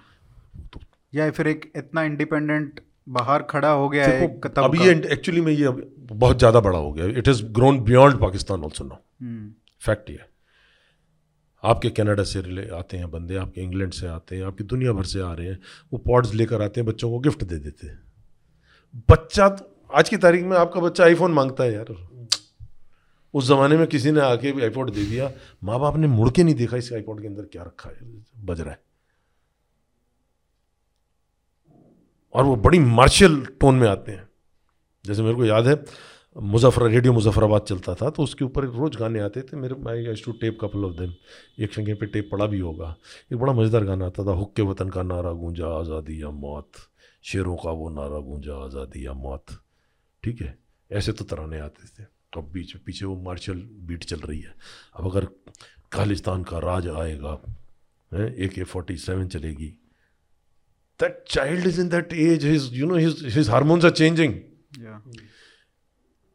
वो जैसे जैसे जाता ही नो ही थिंक्स कि दिस आप किसी यंग बच्चे से मिल लो। मैं भोपाल के बाहर एक छोटे से गाँव में था। तो वहाँ बच्चियाँ एक बड़ा अच्छा आदमी था उसने बच्चियों को ट्रेन करता था कराटे वराटे में। तो सवेरे लड़कियाँ दौड़ने जाती थी। मैं भी अपना जाता था। तो अब look at those girls they just ten years nine years sir आप आर्मी में थे? हाँ। सर आप मेरून पे रहे हो? It is that age at that age maroon beret का भी सर मतलब ऑब्सेशन मतलब बहुत अलग ही है मतलब वो। अलग चस है। अलग ही जैसे वो। What I am trying to say is कि आप उस बच्चे को पढ़ रहे हो जिसका कि you know he is looking for idols he is looking for heroes आपने उसको पकड़ा दिया जी हाथ में एक आईपॉड जिसके अंदर हीरो बनती कुछ और चल रही है। उसके लिए वही हीरो है। तो ये तो it is resurgence will take place the generation has those those हाइड्राज have now grown पहले तो हम जागे नहीं अभी ये तीस साल पहले जागना चाहिए था लेकिन अब क्या कुछ कर सकते हैं क्या इसके लिए? उसके लिए अभी बहुत बड़े बड़े लोग बैठे हैं। उसके लिए उनको प्रोटोकॉल भी मिला हुआ है। इस, इस सवाल का जवाब देने के लिए। हाँ। ठीक है। नहीं सर एक, एक सर मेरा इसमें सवाल ये है कि अगर हम सिंपल वे में बोले तो जो इंडिया में जितनी भी इंसर्जेंसी शुरू हुई अ, वो उसमें इंटरेस्ट जो है वो ठीक है पाकिस्तान का तो अपना इंटरेस्ट था है भी होना भी चाहिए। बट फिर हमने देखा फिर टाइम पहले भी वेस्टर्न पावर्स उसमें इन्वॉल्व थी। लाइक आप कभी भी ये यूके और यूएस या एंग्लो सैक्सन कंट्रीज़ जितनी भी हैं आप इनको डिस्काउंट नहीं कर सकते। Because they have always given shelter to the trouble makers who been living in India ठीक है? जो भी यहाँ से भाग के गए हैं, चाहे वो खालिस्तानी हो, चाहे वो तमिल हो, चाहे वो नॉर्थ ईस्ट के हो, चाहे वो मतलब मतलब यहाँ तक कि अगर कोई बंदा अपने पॉलिटिकल डिफरेंसेस के ऊपर भी उनसे असाइलम मांग ले, वो तुरंत दे देते दो मिनट में। सपोज़ करते हैं कि मैं एक अम्बेडकराइट हूँ, ठीक है? एंड मैं ये कहता हूँ कि यार इंडिया में ना बड़ा ये टॉर्चर करते हैं ठीक है एक पर्टिकुलर कम्युनिटी को। और मैं इनकी आवाज़ उठाता हूँ इसलिए मुझे ये परेशान करेंगे इसलिए मुझे आप असाइलम दे दो। और उसको अगर देखते हैं उसके अंदर पोटेंशियल उसको असाइलम मिल जाता है। मिल जाता है सही बात वो चला जाता है। सही बात। फिर वो वहाँ से बैठ करके they start playing on the caste divide उसको लंदन वो रहता है वो कैसे कमा रहा है कहाँ से खा रहा है उसका घर का खर्च कैसे चल रहा है nobody knows he is funded he is funded तो आपका कास्ट डिवाइड से लेकर के आपके एथनिक डिवाइड्स आपके रिलीजियस डिवाइड हर चीज़ को वो एक्सप्लॉइट करते हैं चाहे वो एम आई सिक्स वाले हो चाहे सी आई ए वाले हो। पूरी जमात खड़ी कर रखी है। और मतलब आप नाम बताइए ना कि इंडिया की कौन सी फॉल्ट लाइन पे खेलना है they have the people to play the game so do you think कि जब उनका नाम लेना होता है तो हमारी टांगे कांपती हैं फिर हम उनका नाम नहीं ले पाते। हम आईएसआई का तो नाम ले लेते हैं। वो तो अब लेना चालू किया है। वो भी अब दस दस बारह साल पहले तक तो हम पाकिस्तान नेबरिंग कंट्री बोल देते थे। हाँ पड़ोसी देश। हाँ पड़ोसी देश बोलते थे। अब नाम लेना चालू कर दिया है। ये भी एक बड़ी अचीवमेंट हुई है एक्चुअली में। तो आपको नहीं लगता कि सर हमको सर इनको ये जो ब्रिटिशर्स हैं और जो ये अमेरिकन हैं हमें इनको भी इनका भी नाम लेना चाहिए। बिकॉज़ बड़ा दुखी करा है इन्होंने हमें देखा जाए तो।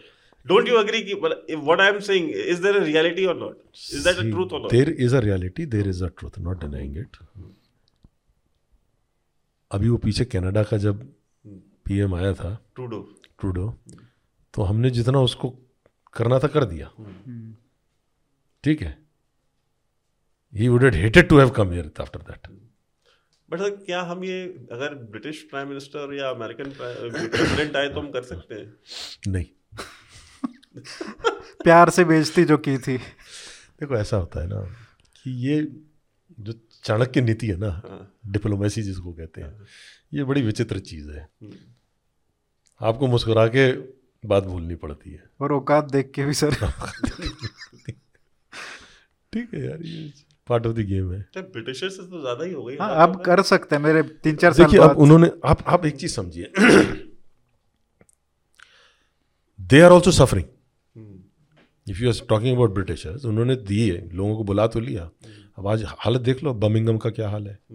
ठीक है उनकी सीट मैनचेस्टर का क्या हाल है? अब तो बकिंगम पहले क्या कहते हैं अपना उनकी पार्लियामेंट के सामने आके खड़े होके हल्ला मचा देते हैं। हम्म। ठीक है? शरिया मांग रहे हैं वहाँ पे? तो मिलेगा।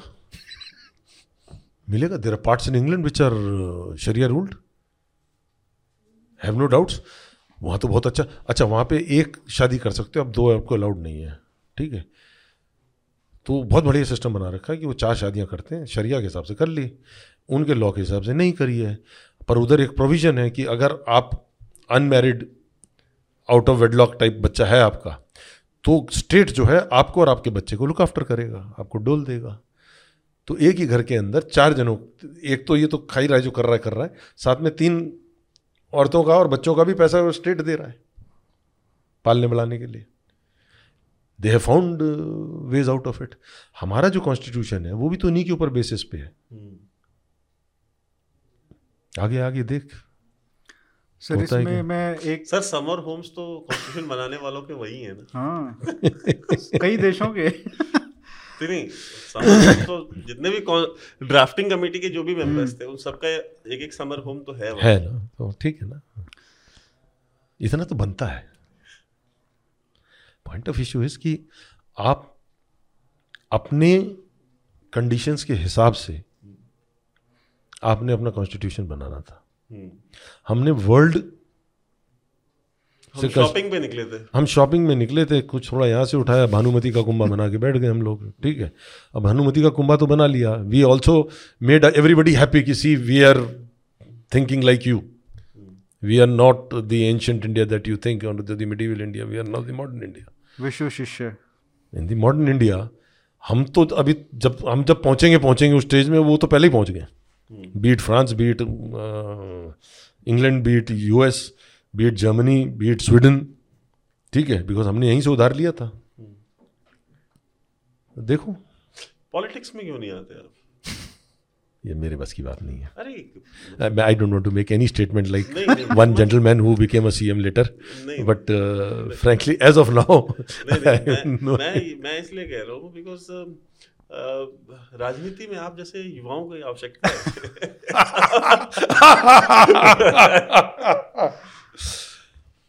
मतलब आपको आना चाहिए। बड़ी मुश्किल से तो आज़ादी मिली है हम्म, सुबह जब इच्छा होती है उठता मतलब हूँ जब आपको देखिए सर एक्सपीरियंस तो केस मुकदमे का हो ही गया सारा।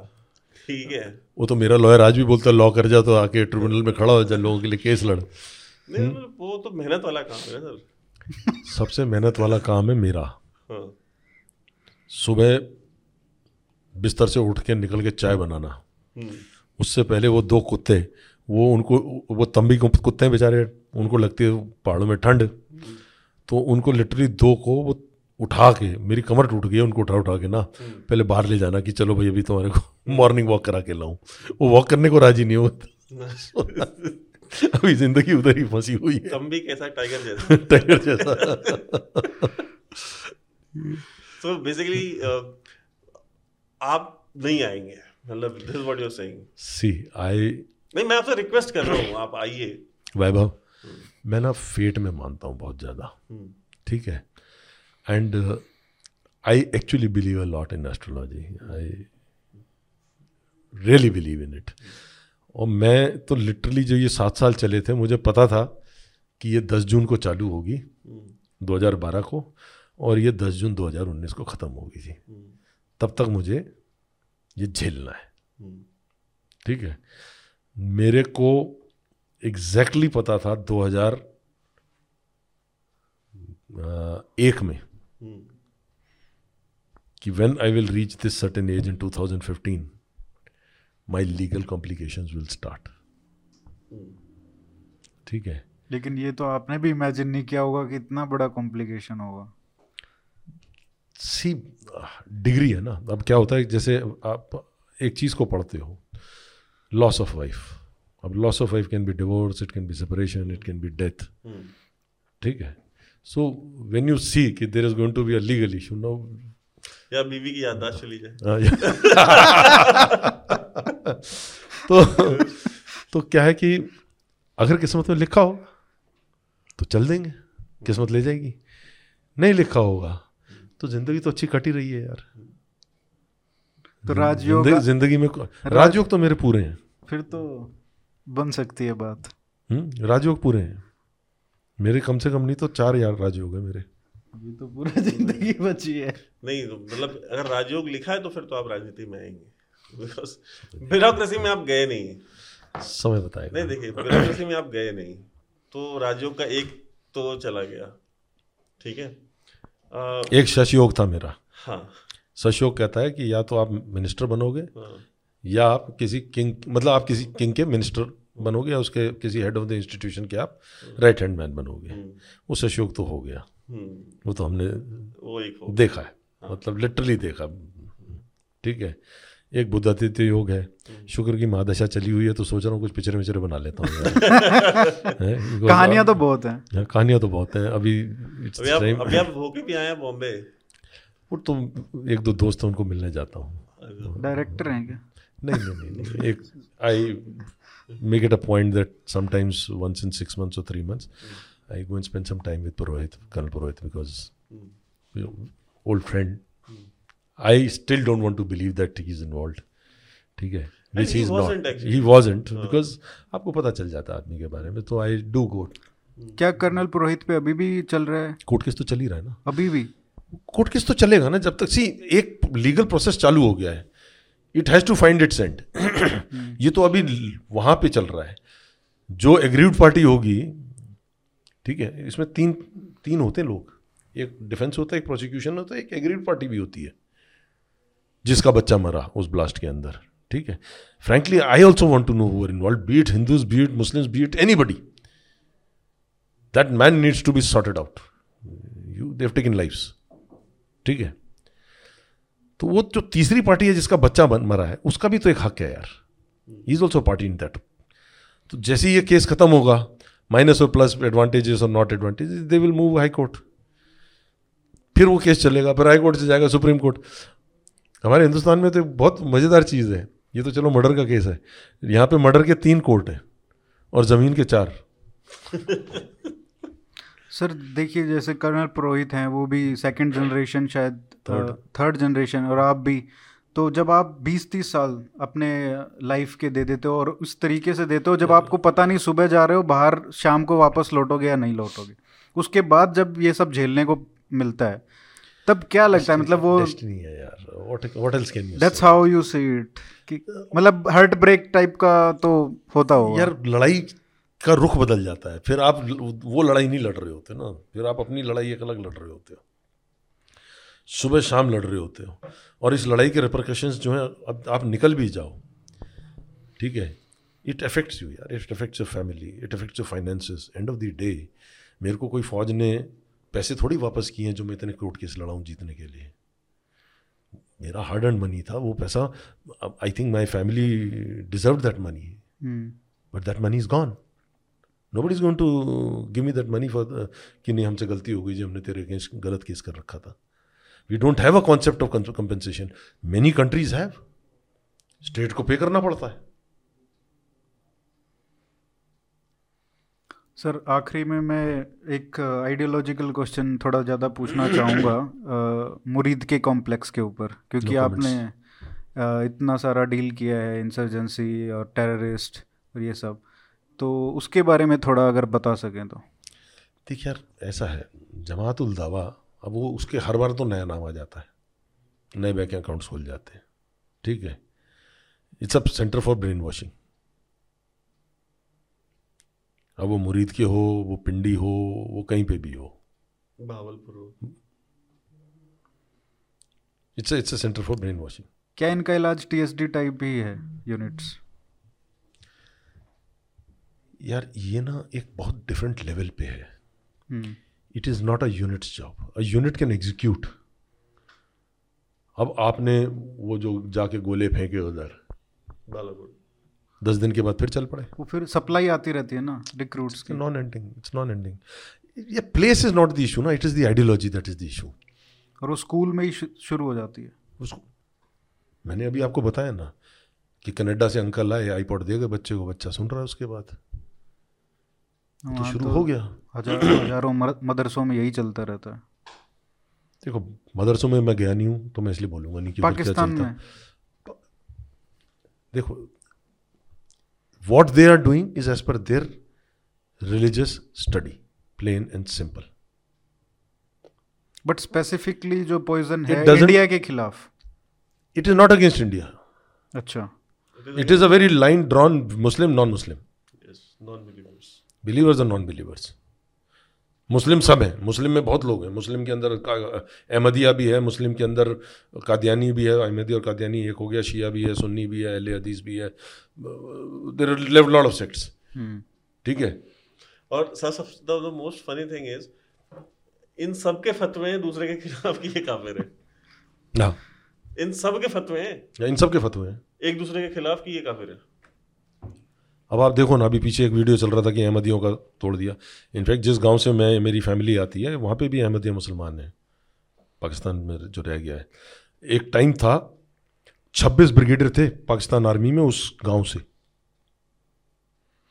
पाँच लेफ्टिनेंट जनरल, उनमें से एक गवर्नर बना पाकिस्तान का।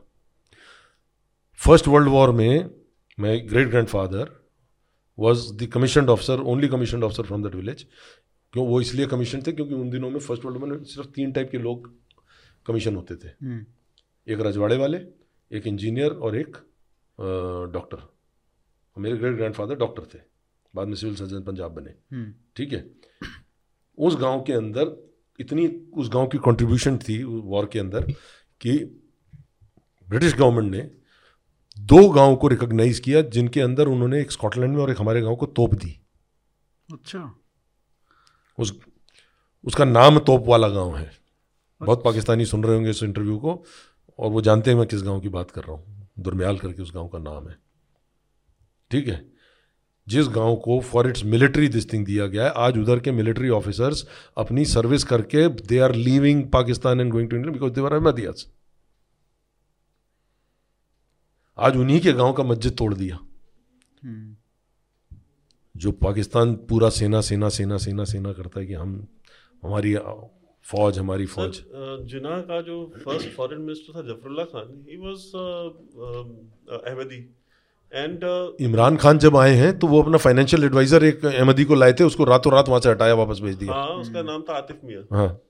एंड वो अमेरिका में प्रिंसटन यूनिवर्सिटी में मेरे ख्याल से शायद he is a professor of economics और उसके बाद सर जो इनका अहमदीज का जो क्रिएशन ऑफ़ पाकिस्तान है उसमें sir they played one of the most leading roles in creation of Pakistan intellectual depth उनके पास उनके पास थी। And they were the people even UK में जहाँ पे आज की डेट में पाकिस्तानी कम्युनिटी सबसे ज़्यादा डोमिनेट कर रही है। यूके में जो पहली मस्जिद थी वो अहमदियों ने बनाई थी। वो अहमदी वो आज भी अहमदी मस्जिद है। हम्म, हम्म, हम्म। वो यूरोप की पहली मस्जिद थी। एंड उस समय में भी जो इनका जितना इंटेलेक्चुअल सपोर्ट मिलता था ग्लोबली चाहे अमेरिका में चाहे लंदन में वो सारा का सारा ये अहमदी देते थे इनको। बिकॉज़ ये जो जो गवाल मंडी के और ओकाड़ा के और इधर सियालकोट के ये जो थे इन, इनके पल्ले कुछ नहीं था। And they basically got the prominence after Jinnah died and after Ayub Khan took over फिर वो करते करते अगले 20-25 साल में बेचारे ये नीचे से ऊपर आए हैं। नाउ दे हैव एक तरीके से कहते हैं तो पिंडी पे पूरा कब्जा कर रखा है। नाउ आप देखिए कि मुशर्रफ के बाद इवन मुशर्रफ के टाइम पे भी basically what they did they started consolidating power all this Punjabi generals Pakistani Sunni Punjabi generals उन्होंने यही काम किया। और इनको जो फैज हमीद को और इनका जो झगड़ा हुआ हम्म। ये जो on the appointment of the army chief Saudi embassy Islamabad में जो डिफेंस अटैचे था उसको फैज़ हमीद ने अपना एक सर्विंग कर्नल पाकिस्तान आर्मी का जो आईएसआई में है who was stationed in Saudi Arabia उसको बुलवाया वहाँ से रियाद से। उसको बुलवाया उसको बोला कि तुम जा करके बिकॉज़ उसका भी नाम चल रहा था द लिस्ट ऑफ़ प्रोबेबल्स तो उसने कहा कि जा करके डिफेंस अटैचे को बोल दो कि ये जिसका नाम चल रहा है ना आसिम मुनीर का। बिकॉज़ हम्म। ये सैयद है तो बोल दो कि ये शिया है। ठीक है? तो एडिटोली बिलीवेबल बिकॉज़ उसका जो पूरा नाम है आसिम मुनीर का वो सैयद आसिम मुनीर शाह है। तो कहे कि वो बिलीव भी कर लेंगे। आ, ये रहा उसके डॉक्यूमेंट्स हम्म। और लेके जाओ तो उसके डॉक्यूमेंट्स लेके गए तो उसका नाम सैयद आसिम मुनीर शाह है। इज़ एशिया और वो डिफेंस अटैशन ने जब ये नोट भेजा वहाँ पे Saudi Arabia they all got miffed कि मतलब हैव दे गॉन मैड और व्हाट तो क्या कि यार मतलब एक शिया को तुम बनाओगे आर्मी चीफ पाकिस्तान हम्म, का। बॉम्ब हम्म। तुम्हारा हमने बनाया हम्म। मतलब पैसे because Pakistan is just custodian of those bombs bombs मतलब वो बॉम्ब तो उन्हीं का है ना? हाँ। तो उनको बोला कि यार मतलब साला बॉम्ब हम बनाए पैसा तुमको हम दे दुनिया भर में सैंक्शन से तुमको हम बचाएँ बेल आउट तुमको हम करें और तुम एक शिया को एक आर्मी। चीफ बनाओगे। तो when and the call went from foreign office. जो एमबीएस के कहने पे गई फॉरेन ऑफ़िस से कॉल गई सीधा शहबाज शरीफ को। और जब शहबाज शरीफ को फ़ोन गया है तो शहबाज शरीफ वो सरप्राइज़ की मतलब हाउ इज़ इट पॉसिबल मतलब हाँ, पहले पहली बात तो वो शिया नहीं है। हम्म, ठीक है? तो शहबाज शरीफ को हो सकता है मेरे से कोई गलती हो गई हो यार मैंने चेक नहीं किया बिकॉज़ नाम तो उसका सैयद आसिम मुनीर शाही है। हम्म, तो उसने कहा कि जरा इसको पता कराओ। तो उन्होंने पता कराया तो मालूम चला कि नहीं ही इज़ नॉट ए शिया तो and he is also from Indian Punjab this from Amritsar तो I guess he is the second army chief from Amritsar after Ziaul Haq तो मैंने तो उन्होंने शहबाज शरीफ ने फिर उसको फ़ोन किया एमबीएस से बात की एमबीएस को बोला कि whatever information you have got about this army chief is wrong he is not a Shia is a practicing Sunni he has served in Saudi Arabia he is Hafiz Quran and he उन्होंने जो हिफ्स किया था कुरान वो Saudi Arabia में मक्का में रह के किया था when he was defence attache there ठीक है? तो उन्होंने पूरा एक पूरा रिपोर्ट बना के भेजी। सो so, मतलब सर आप ये सोचिए कि वो जो अहमदीज का जो एक लगाया हुआ जो बीज था तो उसने the Frankenstein monster called Pakistan सबसे पहले उसने अहमदियों को खाया। हाँ। हाँ। ठीक है? दूसरे सबसे बड़े सपोर्टर शिया थे हाँ। इंक्लूडिंग जिन्ना।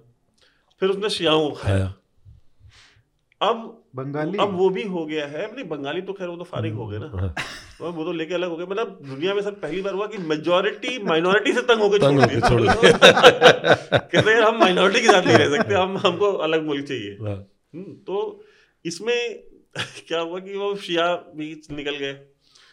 अब इनके अंदर का शुरू हो गया सारा। अब देवबंदी बरेलवी के लिए काफिर है बरेलवी देवबंदी के लिए काफिर है तो मेजर जो दो सुन्नी सेक्ट्स हैं वो तो यही है फिर यही तो- हाँ फिर बाकी सारे सब सेक्ट्स हैं। हम्म तो क्योंकि शिया और अहमदी तो किसी खाते भी नहीं आते। हम्म, मेन तो जो इस्लामिक जो बात शुरू होती है वो होती है सुन्नियों में। अहमदी बरेलवी। अब उसमें भी कौन नक्शबंदी है कौन कौन सा बरेलवी है कौन कौन सा बरेलवी है? तो मतलब I was reading I was doing some research तो अच्छा मेरा ये फेवरेट पास टाइम है so I was just reading about it and I was like यार कुछ मतलब साठ पैंसठ तो मैंने बैठे बैठे गिन लिए। सिर्फ़ मतलब बरेलवी बरेलवी में। मैं देवबंदियों में भी गया नहीं हूँ अभी मैं। हाँ, ठीक है। तो मैंने कहा यार अगर ये इस तरीके से अगर इतनी डिविजन्स है तो यार अगर फॉल्ट लाइंस की बात है तो फिर फॉल्ट लाइन सिर्फ़ हमारी तो नहीं है। नहीं नहीं उनकी भी है बहुत है। है। उनके लिए तो आपको कुछ करने की ज़रूरत नहीं है। They are in a permanent state of implosion not an explosion but sir थोड़ा सा इंकरेजमेंट दे सकते हैं। ज़रूरत ही नहीं है। ज़रूरत ही नहीं है। It's they're self imploding. They they self imploding ज़रूरत ही नहीं है। ये सत्य है ये बात। हम्म, बिकॉज़ उनके फ्रैक्चर लाइंस बहुत ज़्यादा हैं। विद सी हमारे में क्या है कि हम लोगों में डिवाइड्स हैं ठीक है हैं दे बीन क्रिएटेड और people over the years were taught that these are the fracture line but हमारी फ्रैक्चर लाइंस में वायलेंस नहीं है। हम्म, हम लोग मुँह से बोल लेंगे रह लेंगे ठीक है तू वैष्णवाइट है मैं शिवाइट हूँ तुम्हें शि- वो है लेकिन हमारे में हथियार नहीं उठेगा। उधर वायलेंस इज़ इनग्रेंड। सर एक लास्ट सवाल सर। इसके बाद एंड करते हैं। Afghanistan whatever has happened do you think that there will come a time जब ये चीज़ आएगी हमारे इंडिया के अंदर? मतलब वो वाया कश्मीर आती है वो वाया कहीं से आती है बिकॉज़ पिछली बार का जो एक्सपीरियंस है एक तो वो बहुत बुरा है हमारा।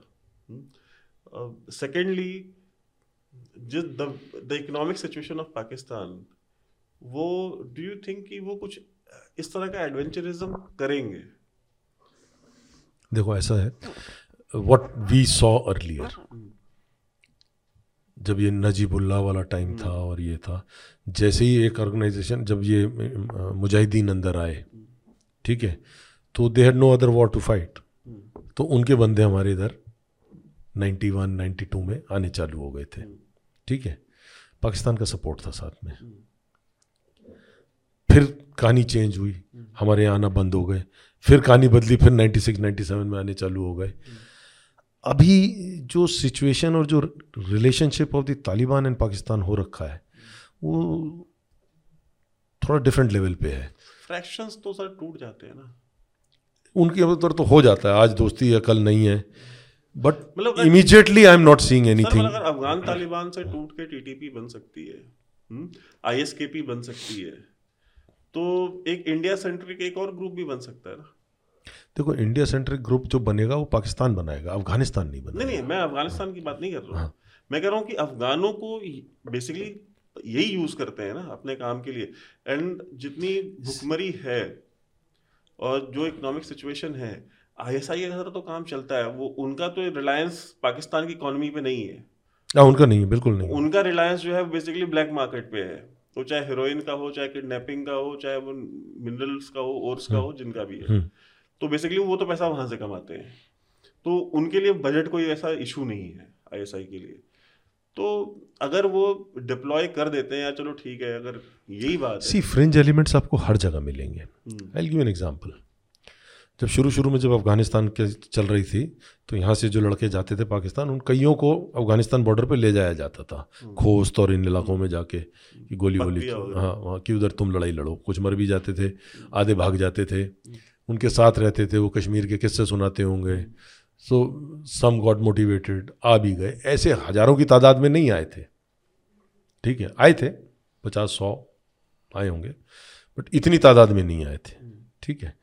But they was a exchange of minds between a Kashmiri chap in fighting side by side with Afghan mujahideen अब जो सिचुएशन है, उस सिचुएशन में अगर कोई फ्रेंच एलिमेंट है, कोई इक्का दुक्का चला आया, ठीक है, वो एक अलग बात है। बट तालिबान पर से this government that that is there वो अपनी पॉलिसी में मुझे नहीं लगता है कि बंदे इस तरीके से भेजेगा। सर तालिबान तो सर पहले भी नहीं भेजता था। मतलब नाइन्टीज में भी जो आए सर वो तालिबान ने तो नहीं भेजे थे। तालिबान का तो सीधा सा फंडा है सर कि आप हमारे आप आप हमको मत बताओ क्या करना है हम आपको नहीं बताते क्या करना है। हाँ। आप हमको मत बताओ हमको अपने देश को कैसे रखना है हम आपको नहीं बताएँगे। That that's all they ask for that's all they ask for but I see वही मैं कह रहा हूँ ना ओनली फ्रेंच एलिमेंट्स वो फ्रेंच एलिमेंट्स कहाँ के हैं? वो अफ़गानिस्तान से नहीं है। वो वो जो कैंप्स में है। अफगान वाले जो पाकिस्तान के डिफरेंट कैंप्स के अंदर बैठे हैं अफगानिस्तानी। हम्म, ठीक है? वो वहाँ से उठाते हैं। वो जो मदरसे वाले again the whole story starts again from the same मदरसा। जो मदरसे का पेशावर वगैरह हाँ। ये वहाँ से उठा के लाते हैं बच्चों को। उनको तैयार करते हैं। बिकॉज़ अदरवाइज़ जो उनके पास रिक्रूटमेंट सोर्स रिसोर्सेज थे अफ़गानिस्तान प्रॉपर के अंदर। अब वो नहीं है। अब वो नहीं है। बट इनका पता नहीं चलता ये किस तरफ़ कब कहाँ बैठ जाए। इन लोगों का। Thank you so much sir for coming and I hope that हम एक बार और सर एक दो तीन महीने में करना चाहिए मतलब। हार्ट टू हार्ट कॉन्वर्सेशन अगली बार अगली हैं। बार। खाने पे कर सकते हैं। थैंक यू सो मच जय हिंद दोस्तों।